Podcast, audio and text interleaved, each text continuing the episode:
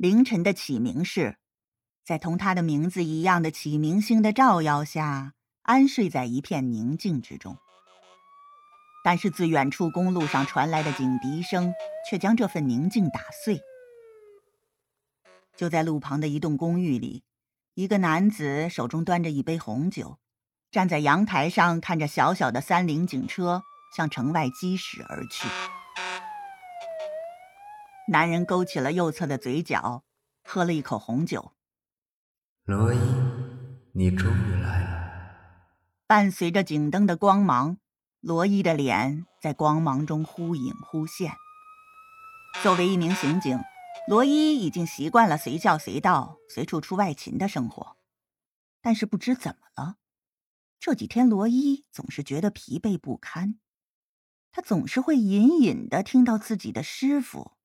前启明是第一女神探的声音，就比如现在，明明他已经把三菱开得像飞机一样了，可是师傅一直都在他的耳边说：“罗伊，快点，再快一点。”难道是自己最近太累了？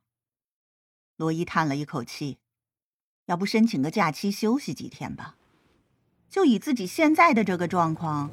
要怎么应对那些难解的命案呀？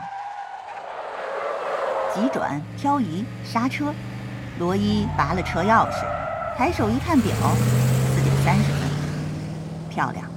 从接警到到达现场才用八分钟。罗伊下车，环顾四周，在夜色中，四周的树木就如同一个个诡暗的幽灵，默默的看着到来的人类。这是启明市城郊的白首山，平日里小情人们大都喜欢来这里约会、求婚之类的，也就被人戏称为情人山。罗伊还记得自家那个妖孽法医常说要带自己来这里放孔明灯，结果不是自己有事，就是他有事，每每都不能成行。这下好了，这情人山出了命案。估计最少三个月内，小情侣们是不敢到这里约会了。案发现场是在白首山的半山腰处，罗伊只好认命的将车停在山底，自己还是循着灯光向上前行。白首山上多是各种灌木，这一路上倒是颇有些披荆斩棘的意味。等到罗伊到达案发现场的时候。他的裤腿上已经沾满了苍耳。罗伊走到警戒线旁，就看到一个小巡警正战战兢兢地守着那根黄色的警戒线，也不知道他是冷还是害怕，身体抖得跟榨汁机似的。罗伊蹑手蹑脚地走了过去，在小巡警的肩膀上狠狠地拍了一下。小巡警如同触电一样，一蹦三尺高。小高，是我。罗伊无奈的看着这个警校的小师弟，自己只不过是在案发现场看到他，觉得很神奇，想要吓吓他而已，怎么这么大的反应？你不至于吧？怎么吓成这样？师师姐，吓死我了！小高弱弱的拍了拍自己的胸口。小脸被罗伊吓得煞白。哎，你怎么到这儿来了？我记得你不是最怕血和尸体了吗？怎么还出外勤啊？这位小师弟在警校时就是出了名的晕血、恐高、胆子小。听说有次演习的时候，全校三千人，只有他因为晕血从六楼滚了下来，成为那次演习唯一受伤的人。罗伊翻了个白眼儿。真是不知道他是怎么毕业的。我现在是幺幺零，当然要来了。小高现在说话还是有点虚弱的样子，看来那一下子被罗伊吓得不轻。幺幺零，我记得老师不是让你去当片警吗？罗伊这样说，小高有些羞涩的笑了。嘿，我那个，我不是想当刑警吗？罗伊无语了。这世界上哪有个刑警是晕血胆子小的？那案子还破不破了？喂，罗伊，别聊天了，快过来！早就到达现场的刑警队长吴启刚在里面对罗伊招手。是。罗伊回答了一声，伸手揉了揉小高的头发。那我先过去了。哎，师姐，先去忙吧。小高有些羡慕的看着罗伊可以在现场提取物证、分析案情，可是，一想到那儿躺着一具尸体，小高又缩了缩脖子。罗伊边走边掏出白手套戴上，开始准备提取物证。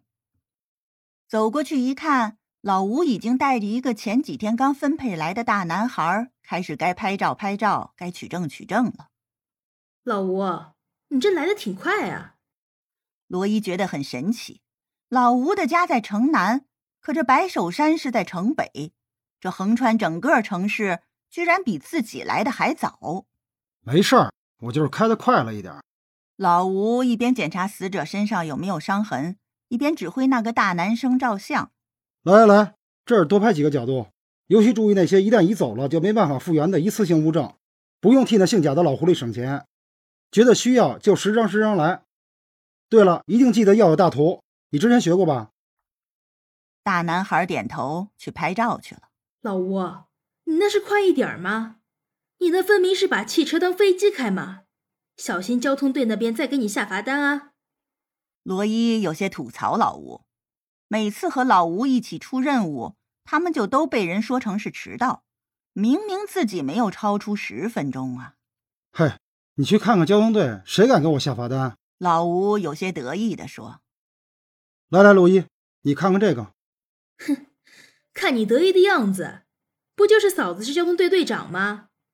罗伊一边吐槽老吴，一边拿起那个证物袋里面白色的。上面沾着水钻的长椭圆状的东西，假指甲。罗伊一看到这个，立马去尸体的旁边比对。死者是一名女性，上面穿了一件白色的雪纺衫，下面穿了一条粉色的紧身裤，没有穿鞋，仰面躺在草丛里。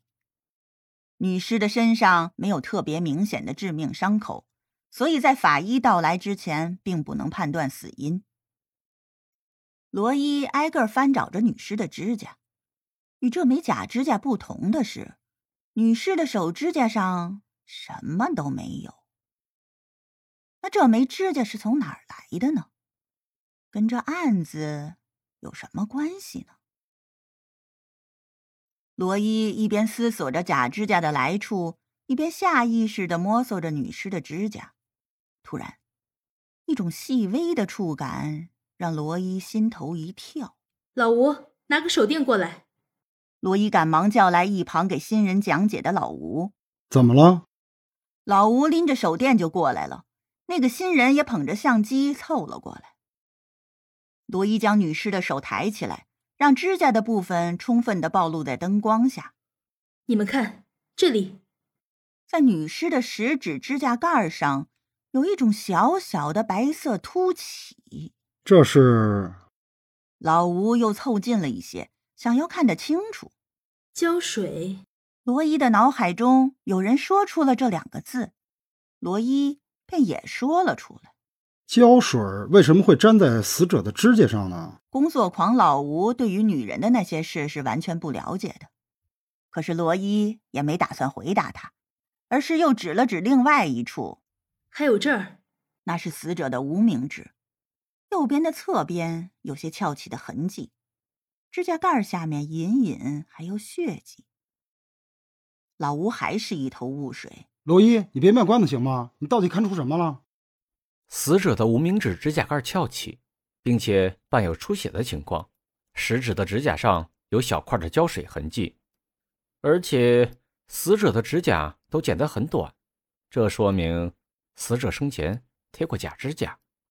一个不属于他们中任何一人的声音，可把罗伊他们吓了一跳。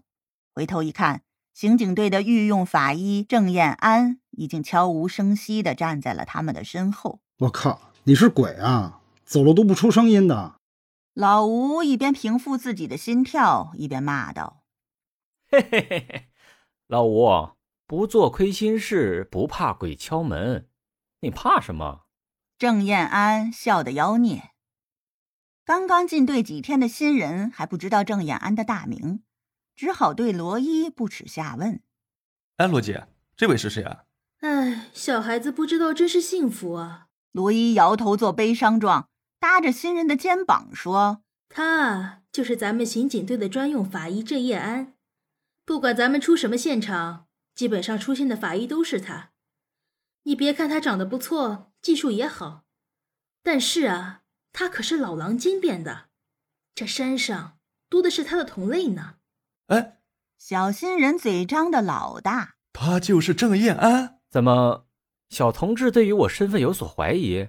要不要给你看看我的身份证？郑燕安一边整理他的工作箱，一边调戏新人。呃，不不不，呃，郑法医的威名无人不知，无人不晓啊。新人简直太上道了，知道眼前的这些人中谁是最惹不起的。连忙一脸谄媚，切！罗伊和老吴在一旁那是一脸的鄙视。老吴回头看看，大部队都到齐了，开始分配任务。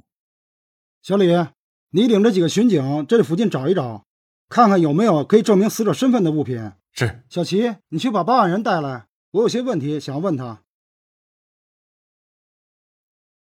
罗伊一开始也在附近一点一点的搜寻着有用的物证。可是突然，心中有一个声音焦急地说：“去听听报案人说什么，去听听。”罗伊抬头一看，报案人已经到了，老吴正在和他说什么。在心里的那个声音的蛊惑下，罗伊最终忍不住向老吴他们的方向走了过去。罗伊，你不去干活，跑过来干什么？老吴皱眉：“这罗伊不去干活，怎么跑过来了？”那个。罗伊也不知道自己为什么要过来，他想要控制自己的身体，转身回去工作，却惊讶的发现自己的脑部指令完全无法转达给身体。他听到自己的声音开口说：“老吴，我也想听一听，我想要多学习一些东西。”老吴看了罗伊半晌，最终还是同意了。因为天气有些凉意，老吴领了罗伊几人，送了这位报案人回家。这样也有助于安抚报案人的情绪。当其他人都在期待着温暖的灯光时，罗伊的心中却充满了恐惧。他拼命想控制自己，张嘴向老吴求助，但无论罗伊怎么努力，他的嘴唇都不能动一丝一毫。这种绝望感几乎将罗伊逼到了疯狂的境地。